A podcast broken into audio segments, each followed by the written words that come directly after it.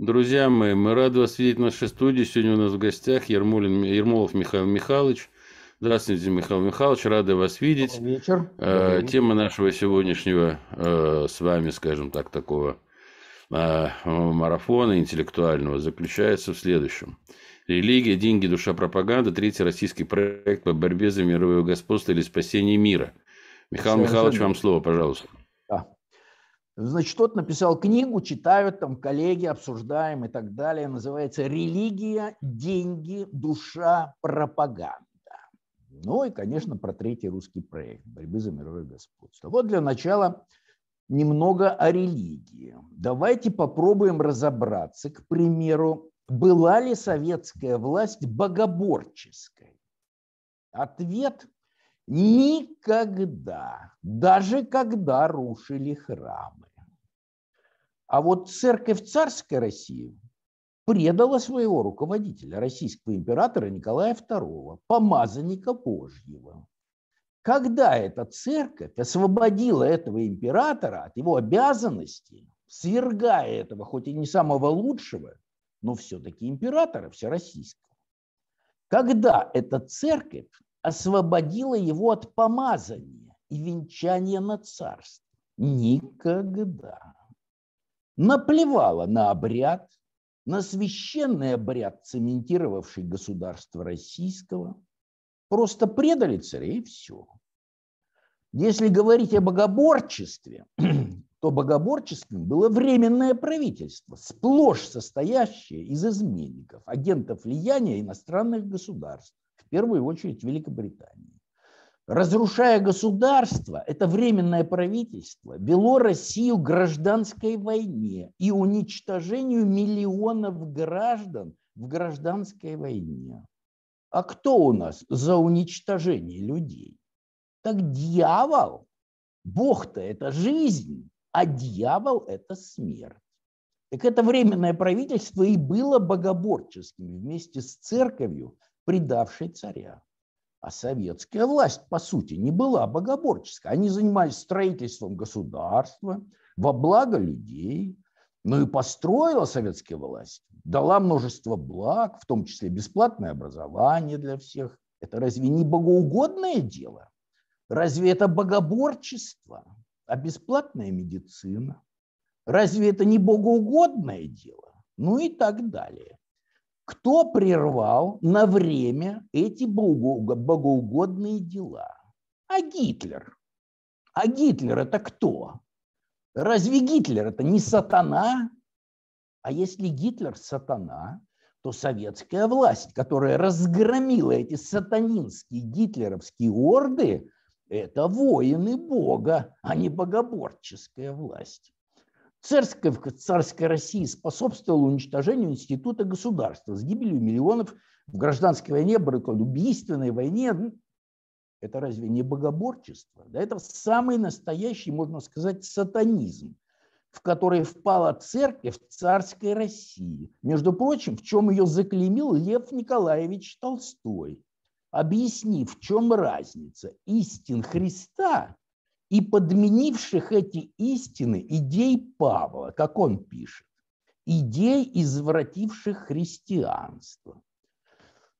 Если Гитлер – это дьявол, то Сталин – это там, где Бог. И Сталин смог организовать советских людей на борьбу с сатаной Гитлером и разгромил Гитлера. А что мы за антисоветчину слышим к сожалению, чуть не из каждого утюга, в том числе и на телеканале «Спас».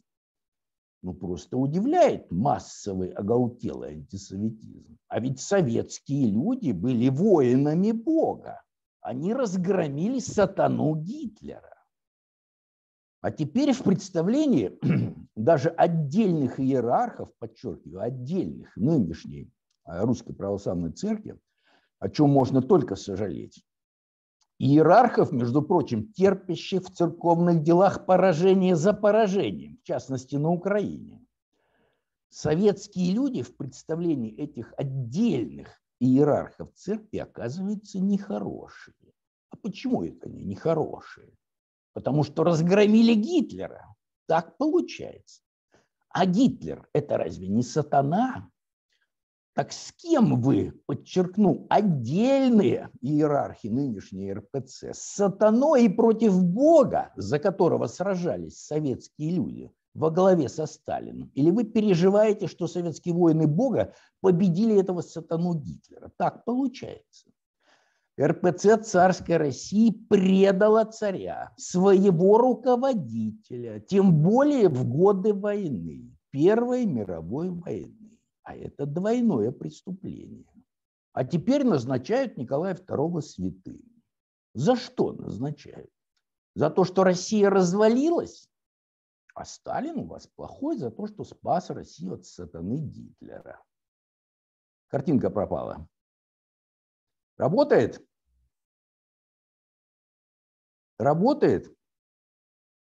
Не слышу. Продолжаем? Говорите, говорите, Михаил Михайлович. Михаил Михайлович, вы продолжайте, пожалуйста, продолжайте. У нас тут периодически могут такие вещи возникать. Хорошо. Значит, э, Сталин и советские люди, подчеркиваю, были воинами Бога на этой земле а кто-то осуждает этих воинов Бога. Значит, получается, что некоторые, те, которые осуждают, за сатану и дьявола. Нынешний РПЦ нужно самостоятельно разобраться с отдельными своими руководителями, которые только наряжаются в одежды служителей Христовой Церкви. А на самом деле они склоняются на сторону дьявола, именно так получается. В нынешней РПЦ абсолютное большинство нормальных христиан, прекрасно понимающих, что такое христовые истины, и понимающих, где сатана, а где Бог. Никто им не поможет навести в собственной церкви христовый порядок, отстранив тех, кто переживает за поражение сатаны Гитлера и осуждает воинов Бога, советских людей советская власть при Сталине даже не была марксистско-ленинской. Марксизм-ленинизм, как руководящая идея, кончился сразу же после завоевания власти в 1917 году. А дальше началось строительство нового мира, мира социальной справедливости, бесплатного образования, медицины. И марксизм-ленинизм, оставаясь на знаменах, все меньше мог помочь в этом новом невиданном строительстве, пока, наконец, Сталин не произнес фразу «Без теории нам смерть, смерть, смерть». А что это значит?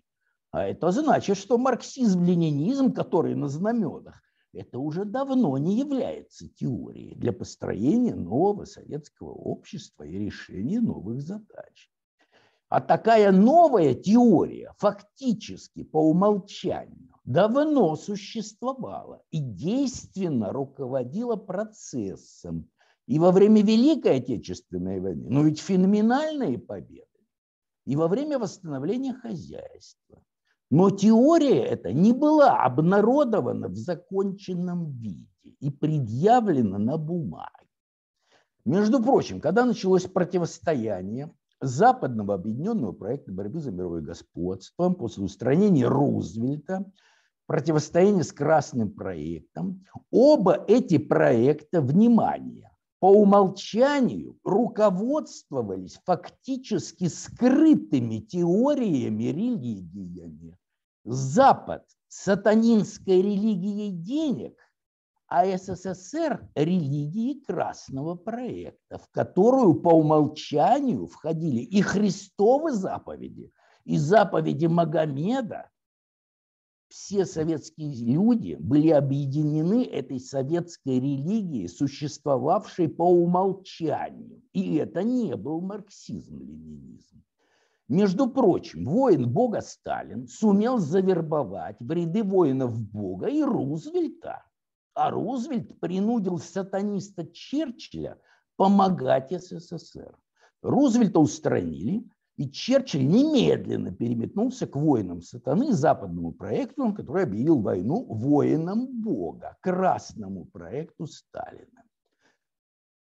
А идол интеллигенции, всем известный Михаил Афанасьевич Булгаков со своим романом «Мастер и Маргарита», умерев за год до начала Великой Отечественной войны, не распознал, что Сталин-то воин Бога и собирается сокрушить сатану Гитлера. А у него, у Булгакова, надежда на кого? На сатану Воланда. Наш замечательный, гениальный русский композитор Николай Андреевич Римский-Корсаков творил особенно интенсивно в последние 25 лет царской власти в России. С одной стороны, очевиден уход позднего римского Корсакова в сюжетах своих опер от государственной православной религии царской России, в какие-то там проверсии христианства далеких исторических языческих времен, к сожалению, не связанных с какими-то победами в истории государства российского. Какие-то там татары нападают, уничтожают, жгут, берут в плен, все уничтожают. И что остается? А остается невидимый град Китеж. А погибшие герои оперы, извините за выражение, гужбанят на небесах в раю. Плохо защищай свою родину и попадешь в рай. Так получается. Это типичный постулат не христианской, а павлианской по Льву Толстому церкви, от которой не смог отойти римский Корсаков. В письме своей жене Надежде Пургольта 21 августа 1891 года римский Корсаков пишет. Полагаю, что большая часть русской школы не музыка, а холодное и головное сочинительство. Я бы обратил внимание на ложные пропагандистские сюжеты. Ты в ужас приходишь от моих слов. Но что же делать, если мне так это представляется? И я потерял возможность вкушать и чувствовать то, что казалось вследствие долгой привычки хорошим. Не сожалей, душа моя, что я разорвал записную книжку в порыве дурацкой злобы, и что теперь я не припоминаю того, что там было. Право, все, что там было, не стоит и гроша, ибо представляет образчики нежелательного сочинительства. Это письмо говорит о серьезном кризисе, наступившем для римского Корсакова, из которого ему, между прочим, так и не удалось до конца выйти. От царской протестантской фактически верхушки римский Корсаков отрекся, написав сатирическую оперу «Золотой петушок». Но вот действенных героев, воинов Бога на этой земле во всей истории России не нашел. Нашел только тех, кто дал себя уничтожить, а не уничтожил сам врагов сатанистов. И за это на небеса, в рай. И вот, а вот придумать героическую оперу хотя бы времен Ивана Грозного, когда реально были чуть ли не сплошные победы, нельзя. Иван Грозный плохой по романовской версии истории. А вот о каких-то полумифических поражениях от каких-то татар, это пожалуйста. Хотелось бы сказать, дорогие наши современные татары, это совсем не про вас. Тех татар придумала фальшивая романовская историография и к вам они никакого отношения не имеют.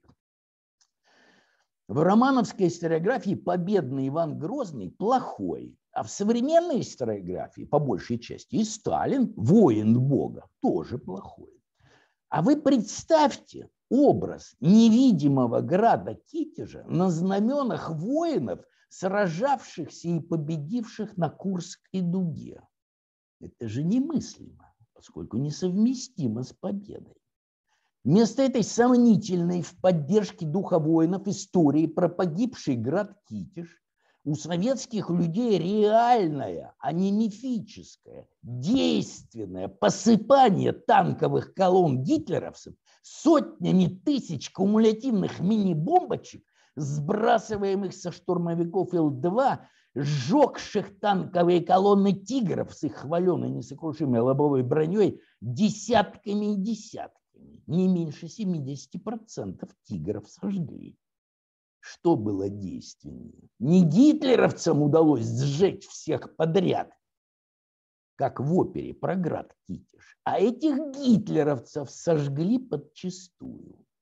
И если на знаменах советских воинов не было погибшего града Китежа, что что-то же было, что-то ведь было, какие-то образы были в сердцах советских людей, может быть, и те образы, которые не попали на знамена, но были реально действенными.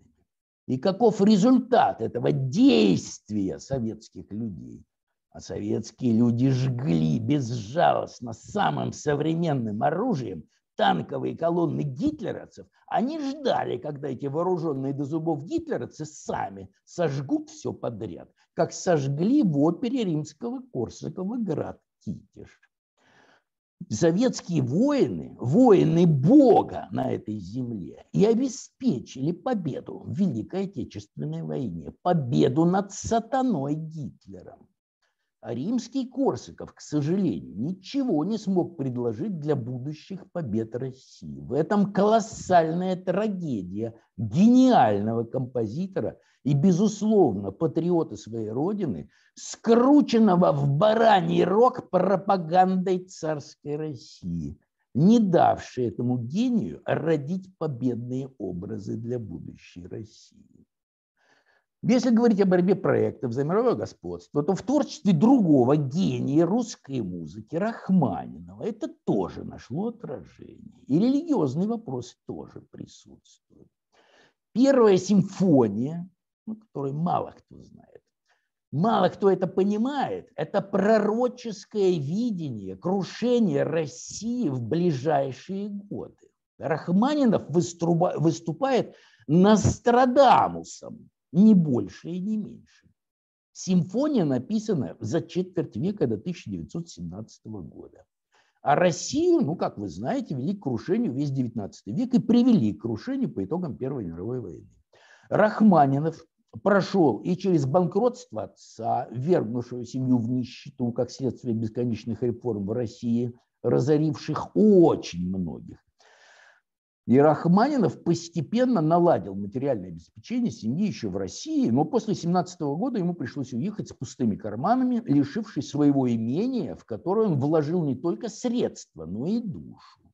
На Западе, печалясь о потерянной, погибшей той России, которую он, безусловно, любил, с которой он и не думал расставаться, и в которой он чувствовал себя комфортно, Рахманинов ясно отобразил в своих произведениях, рапсодия на тему Паганини в симфонических танцах, осознание, что теперь на Западе он живет в сатанинской цивилизации, управляемой постулатами религии и денег, где ради прибыли можно все. Правда, в этой сатанинской цивилизации он вполне преуспевает. Но Рахманинов не поет дифирамбы этой сатанинской цивилизации. А вот потерянная Россия в поздних произведениях Рахманинова наполнена истинным духом Христа, безотносительно РПЦ. И тот же дух, между прочим, христовых истин присутствовал и в СССР, и в годы войны, и в годы восстановления хозяйства. Когда Гитлер напал на СССР, Рахманинов, в отличие от большинства русской эмиграции, встал на сторону СССР и передавал значительные денежные суммы через советское посольство в Америке. Денежный сбор от одного из, из своих концертов передал в Фонд обороны СССР со словами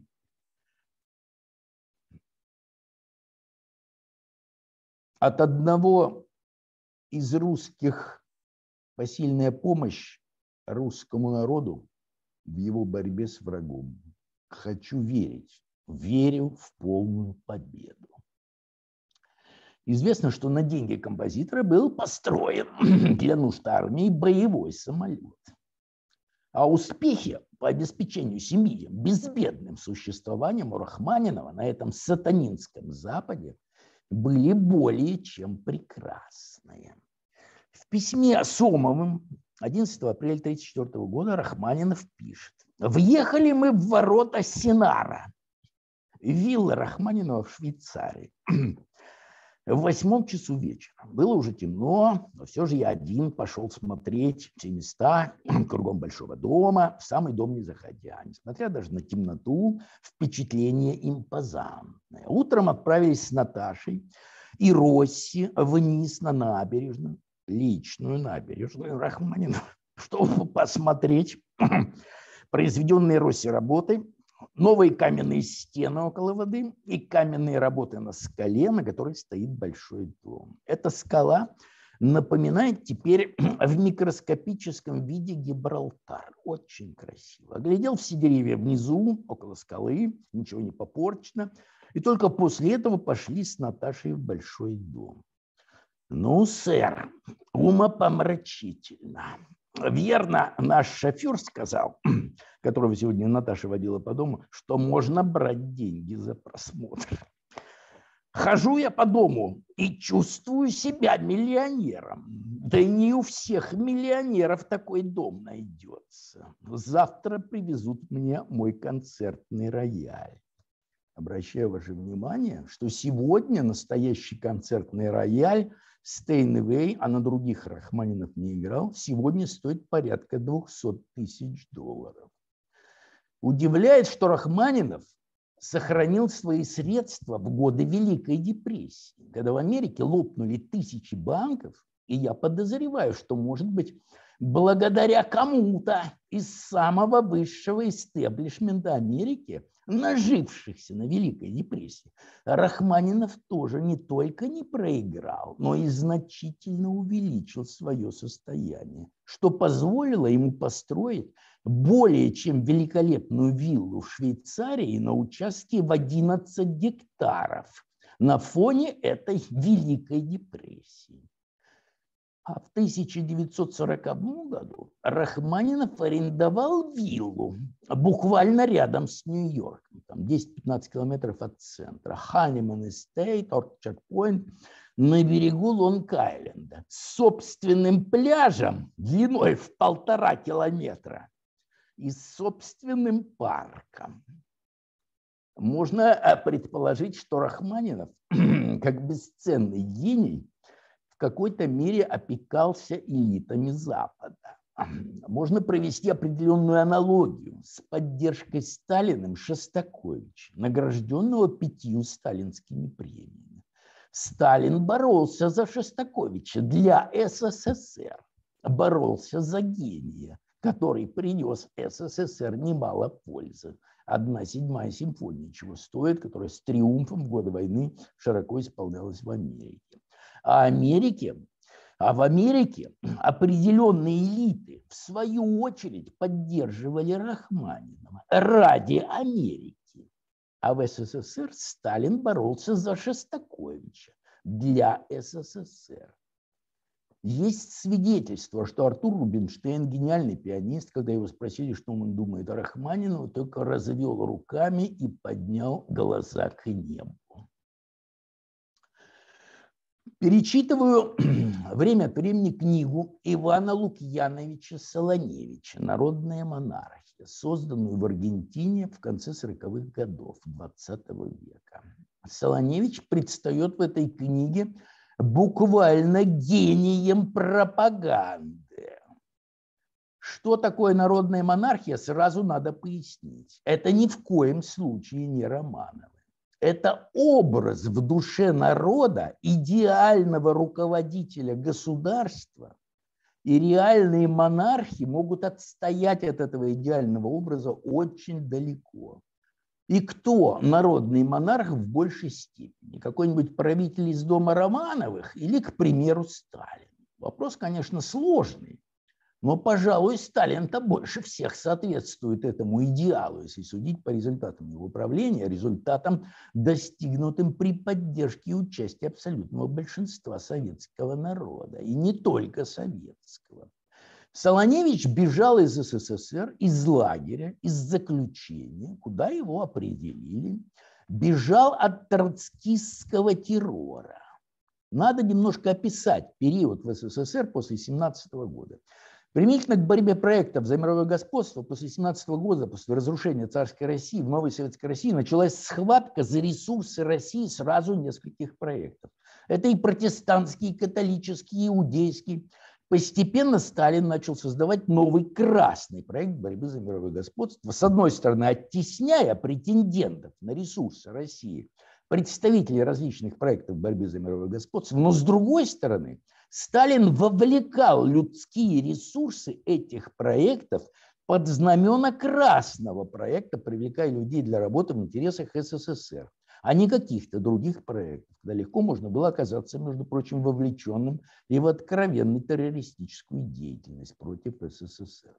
Это был второй в истории государства российского после Ивана Грозного проект борьбы за мировое господство. Красный проект. Надо сказать, что в схватке американского промышленного капитала с Британской империей СССР был запланирован как союзник Америки. После Первой мировой войны Америке не удалось решить вопросы там, владения ресурсами, там, слабеющей Британской империи, а также не удалось сменить фунт стерлингов на доллар, как главную мировую резервную. Для решения этих вопросов Америке понадобился мощный союзник в лице СССР. Как мы помним, Британия наметила Россию к уничтожению и почти преуспела в этом по итогам Первой мировой войны. Но Америка вмешалась в этот процесс и провела в Версальский мирный договор пункт о выводе всех иностранных войск с территории России, тем самым сохранив для России огромные территории с целью получить союзников в борьбе с Британской империей. С 29 года промышленный капитал Америки построил в СССР почти 10 тысяч суперсовременных заводов.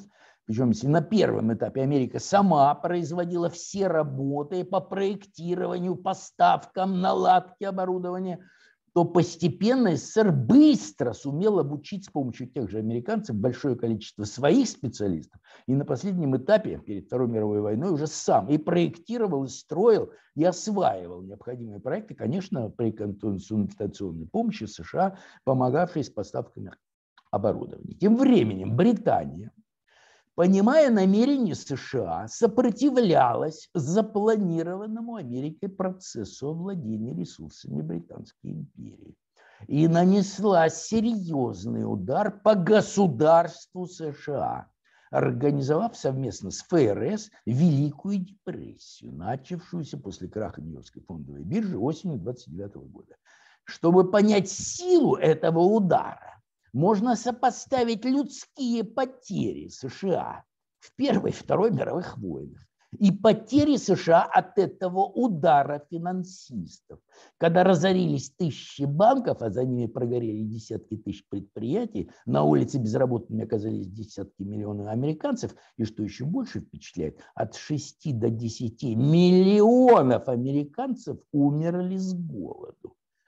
Потери Америки во Второй мировой войне, известно, были порядка 400 тысяч погибших. А про Первую мировую войну там и говорить нечего. А вот в этой финансовой войне против государства США погибло от 6 до 10 миллионов американцев, грубо говоря, раз в 15 больше. Почувствуйте, как говорится, разницу. Но Америка выстояла и в августе 1941 года под ударами гитлеровских войск, действия которых направлялись и американцами, Британия была вынуждена подписать Атлантическую хартию, означавшую, что Америке удалось овладеть ресурсами Британской империи. В июле 1944 года на Бреттон-Вудской конференции доллар сменил фунт стерлингов, став главной мировой резервной валютой. Так что, конечно, эти глобальные процессы были не очень видны Ивану Лукьяновичу Солоневичу, задача которого была спастись от угрожавшей ему смерти. И он спасся бежав из лагеря и перейдя финскую границу, оказался сначала в Германии, между прочим, не запятнав себя сотрудничеством с Гитлером. А по окончании войны он вынужден был эмигрировать в Аргентину, где и написал свою замечательную книгу, по сути, о народной мечте, народной монархии, впитавшую гигантский личный опыт жизни в царской России, в троцкистской России, в Германии и в Аргентине. Что касается событий 1937 года в СССР, то смысл этих событий заключался в том, что определенная группировка, связанная с разной степенью, с разными проектами борьбы за мировое господство, после принятия в 1936 году новой советской конституции, в которой было закреплено положение об альтернативных выборах, не захотела расставаться с властью, которую эта группировка удерживала после 17 года, и начала зверский террор против всех, кто мог быть конкурентом на предстоящих выборах. практически все силовые структуры находились под значительным влиянием этих сил, и развернуть террор под самыми надуманными лозунгами не представляло никаких трудностей. И развернули. Правда, удалось все-таки отстранить эти преступные, остановить эти преступные действия, назначив на пост руководителя НКВД верного сталинского соратника, прекрасно показавшегося в Грузии Берию, те, кто творил беззаконие, у которых руки были буквально по локоть в крови, были отстранены за нарушение социалистической законности, превышение служебных полномочий, были судимы, и многие были, в свою очередь, приговорены к высшей мере наказания расстрелу. Причем судебные процессы эти в основном проходили совершенно открыто, о чем, в частности, написал свою книгу Москва, 1937 год, такой знаменитый немецкий писатель, как Леон Фихтвангер, присутствовавший на этих процессах. Процесс смены пламенных революционеров на действительно стоящих управленцев продолжался многие годы. Так что Иван Солоневич, задержись он в СССР, скорее всего, был бы уничтожен этими пламенными революционерами, поскольку представлял очевидную опасность своими дарованиями. И журналиста, и оратора, а по сути и гениального пропагандиста. И можно только порадоваться, что Солоневичу удалось бежать из заключения, пересечь советско-финскую границу, а в дальнейшем написать замечательную книгу «Народная монархия». Многое у Солоневича особенно ценно как мощный противовес идиотской, тотальной, антироссийской и антирусской пропаганде и 20 века, и даже 21 века. Пропаганде во всех основных странах мира, в том числе, к сожалению, и в сегодняшней российской пропаганде. Солоневич пишет, откровение сейчас некоторые вам прочитаю. В отличие от национальных государств остального мира, русская национальная идея всегда становилась сверхнациональной идеей.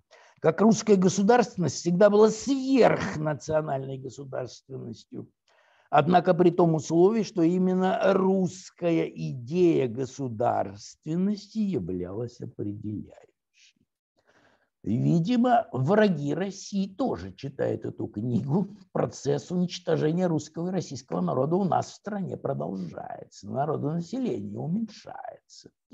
Солоневич задается естественным вопросом. И кто же это построил такое великое государство, раскинувшееся на таких гигантских территориях, о чем не могут и мечтать ни Франция, ни Германия, ни Польша? А ведь если посмотреть на русскую литературу, со страниц великой русской литературы на вас смотрят лики бездельников. Немец Оскар Шпенглер, автор знаменитой «Гибели Европы», писал «Примитивный московский царизм – единственная форма правления, еще сейчас естественная для русского. Нация, назначение которой еще в течение ряда поколений жить вне истории в царской России не было государства вообще. Оскар Шпенгер, пишет Солоневич, не принадлежит к числу самых глупых властителей дум Германии. Есть значительно глупее. И эту цитату нельзя целиком взваливать на плечи пророка гибели Европы. Он все это списал из русской литературы. Вся немецкая концепция завоевания Востока была целиком списана из произведений русских властителей Дум. Основные мысли портайгеноса Альфреда Розенберга, главного идеолога нацистской Германии, почти буквально списаны с партийного товарища Максима Горького. Достоевский был обсосан до косточки. Золотые россыпи Толстовского сомнительны непротивленчества были разработаны до последней песчинки. Э, ну, тут надо сказать, что э, Лев Толстой, поскольку речь идет про, про если мы сегодня не про явленчество, надо помнить, что Толстой перед нами предстает в трех ипостасях. С одной стороны, он гениальный писатель, с другой стороны, великолепный религиозный мыслитель, а с другой стороны более чем сомнительные политические мыслители.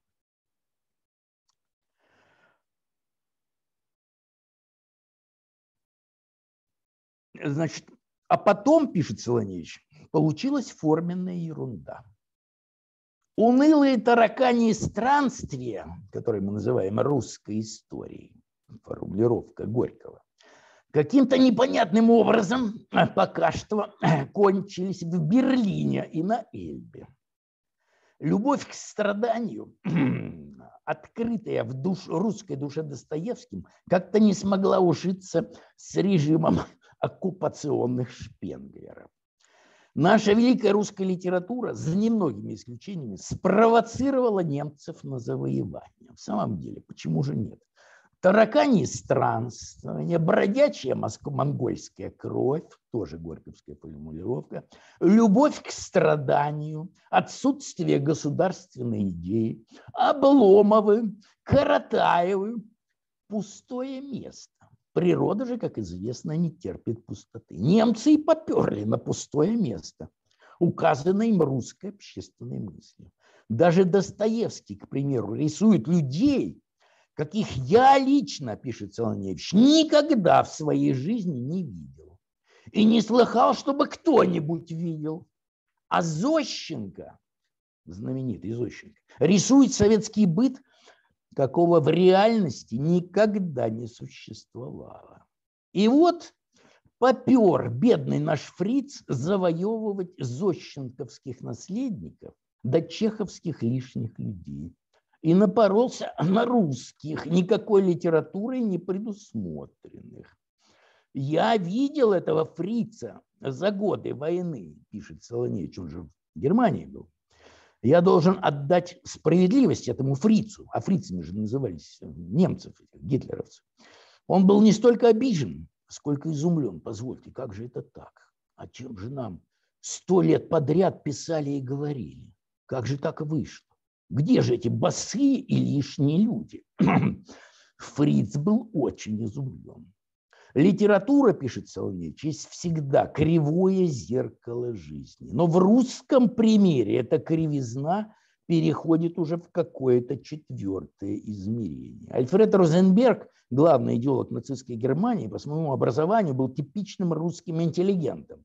По-русски говорил не хуже нас с вами. И русскую историческую литературу знал лучше, чем знаем мы с вами он сделал из нее теологически правильные выводы, которые и привели его на виселицу. Теоретикам непротивление злу не следует заниматься медвежьей охотой, потому как-то оказывается, что Льва Толстого медведь не читал. В общем, Солоневич обращает внимание, что с начала правления Ивана III в XV веке и до конца царствования Николая II в начале XX века Россия увеличила свою территорию в 40 раз. Подчеркну, Россия увеличила свою территорию за пять веков в 40 раз. Не прибавить, не убавить. И еще раз зададимся вопросом, кто народный монарх в большей степени, какой-нибудь правитель из дома Романовых или, к примеру, Сталин. Пожалуй, Сталин-то больше соответствует этому идеалу, если судить по результатам его правления, результатам, достигнутым при поддержке участия абсолютного большинства советского народа и не только советского. А Михаил Афанасьевич Булгаков, еще раз подчеркну, этот идол советской интеллигенции – и не заметил развернувшуюся борьбу с сатаной в СССР. А СССР выступал орудием Бога и вовлекал в эту борьбу с сатаной даже президента Америки Рузвельта. А Булгаков уповает на сатану с его балами, где все голые, и с голой Маргаритой в виде королевы Бала. Как только СССР перехожу к следующей теме, предъявил свою финансовую систему 1 марта 1950 года, сразу же началась Корейская война. Как говорил Глеб Жиглов в известном фильме «Место встречи изменить нельзя», тут у него лежбище. А лежбище Запада – это его финансовая система, на которую посягнул красный проект. Ведь к финансовой системе красного проекта готовы были примкнуть большинство стран мира. Для Запада это было смерти подобно. И они немедленно набросились на красный проект. 15 миллионов жертв Корейской войны. Но задачи не были решены. Манчжурию у красного проекта не удалось отбить. Но Сталин был устранен в 1953 году, и красный проект стали разрушать. Напомню еще раз. Насколько финансовая система является грозным оружием. В царской России денежная реформа Канкрина привела к банкротству десятков тысяч предпринимателей и к поражению России в Крымской войне. Ущерб России был нанесен гигантский. А в 20 веке финансистами была организована Великая депрессия, в результате которой в Америке умерло от голода от 6 до 10 миллионов человек. Раз в 15 больше, чем погибло американцев в Первой и Второй мировых войнах. Так что Организация собственной независимой финансовой системы в СССР, которые без привлечения могли примкнуть большинство стран, которые уже давно молились на СССР, и немедленное начало Корейской войны. Возвращаемся к нашим отдельным иерархам с весьма сомнительными идейными позициями. За что они ратуют? Не за нищету ли основных масс населения современной России, Цари-то для них хорошие. А вот Мигулин, профессор, как известно, Харьковского университета XIX века, пишет, широкие народные массы продолжали коснеть в прежнем невежестве. Население при Александре Первом, благословенном, это смех, было почти сплошь безграмотным. И это в то время, когда на Западе просвещение широких слоев уже являлось главной заботой государства.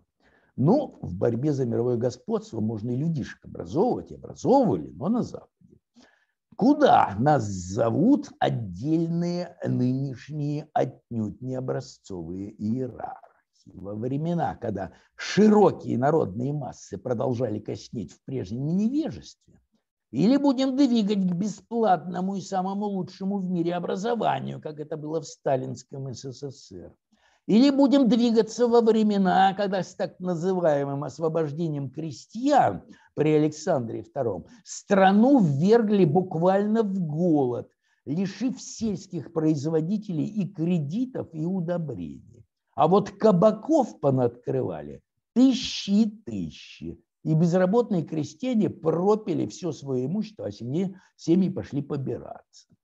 Там, где раньше бойко шла торговля, теперь стояли толпы нищих, просящих подаяние, чтобы не умереть с голоду. В 1953 году красный проект отменили, и страну повели от социализма к капитализму. Между прочим, швейцарский писатель Фридрих Дюренмат был настолько потрясен поведением советской делегации, совершенно очевидно сдающей Западу все подряд на встрече в верхах в Швейцарии в 1955 году, что написал в 1956 году пьесу «Визит старой дамы», где описывает, в какие райские кущи собралась двигать великую страну СССР это новое советское руководство во главе с идиотом Хрущевым.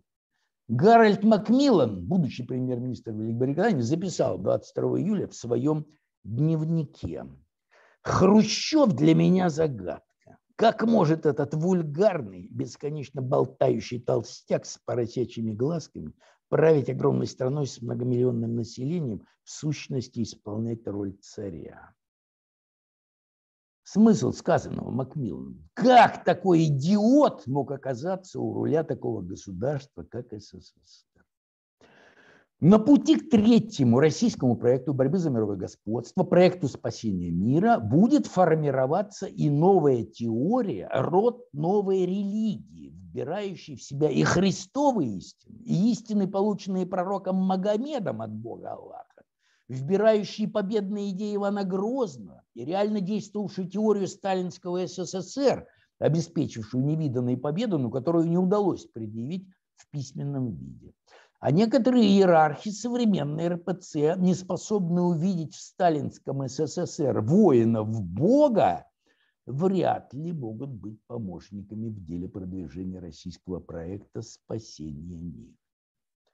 Ну вот, закончил.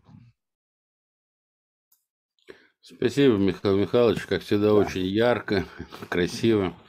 Да. Прям телевизионный спектакль. Много ну, нового узнал. Да, спасибо. Потрясающе. Спасибо большое. Да. Владимир Викторович, у вас вопросы есть, нет? Да какие тут вопросы? Нет, конечно, никаких вопросов. Спасибо, Михаил Михайлович, спасибо. Я так понимаю, что это все вы нам зачитывали в какой-то степени наброски будущей книги. Я же правильно понимаю? Нет, да? книга уже книгу... готова. Она готова, уже, книга Она уже. готова, уже ее читают. Просто я вам пока не могу ее предъявить, но надеюсь, что будет такая возможность. И там много всяких тем, можно разговоры продолжить.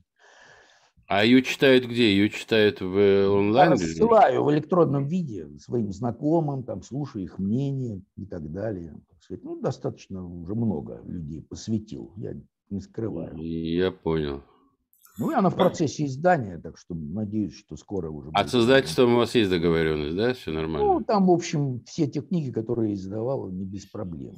Сейчас все, начинаю... все ваши книги, которые вы написали, которые изданы, э, они со ссылками будут под этим видео.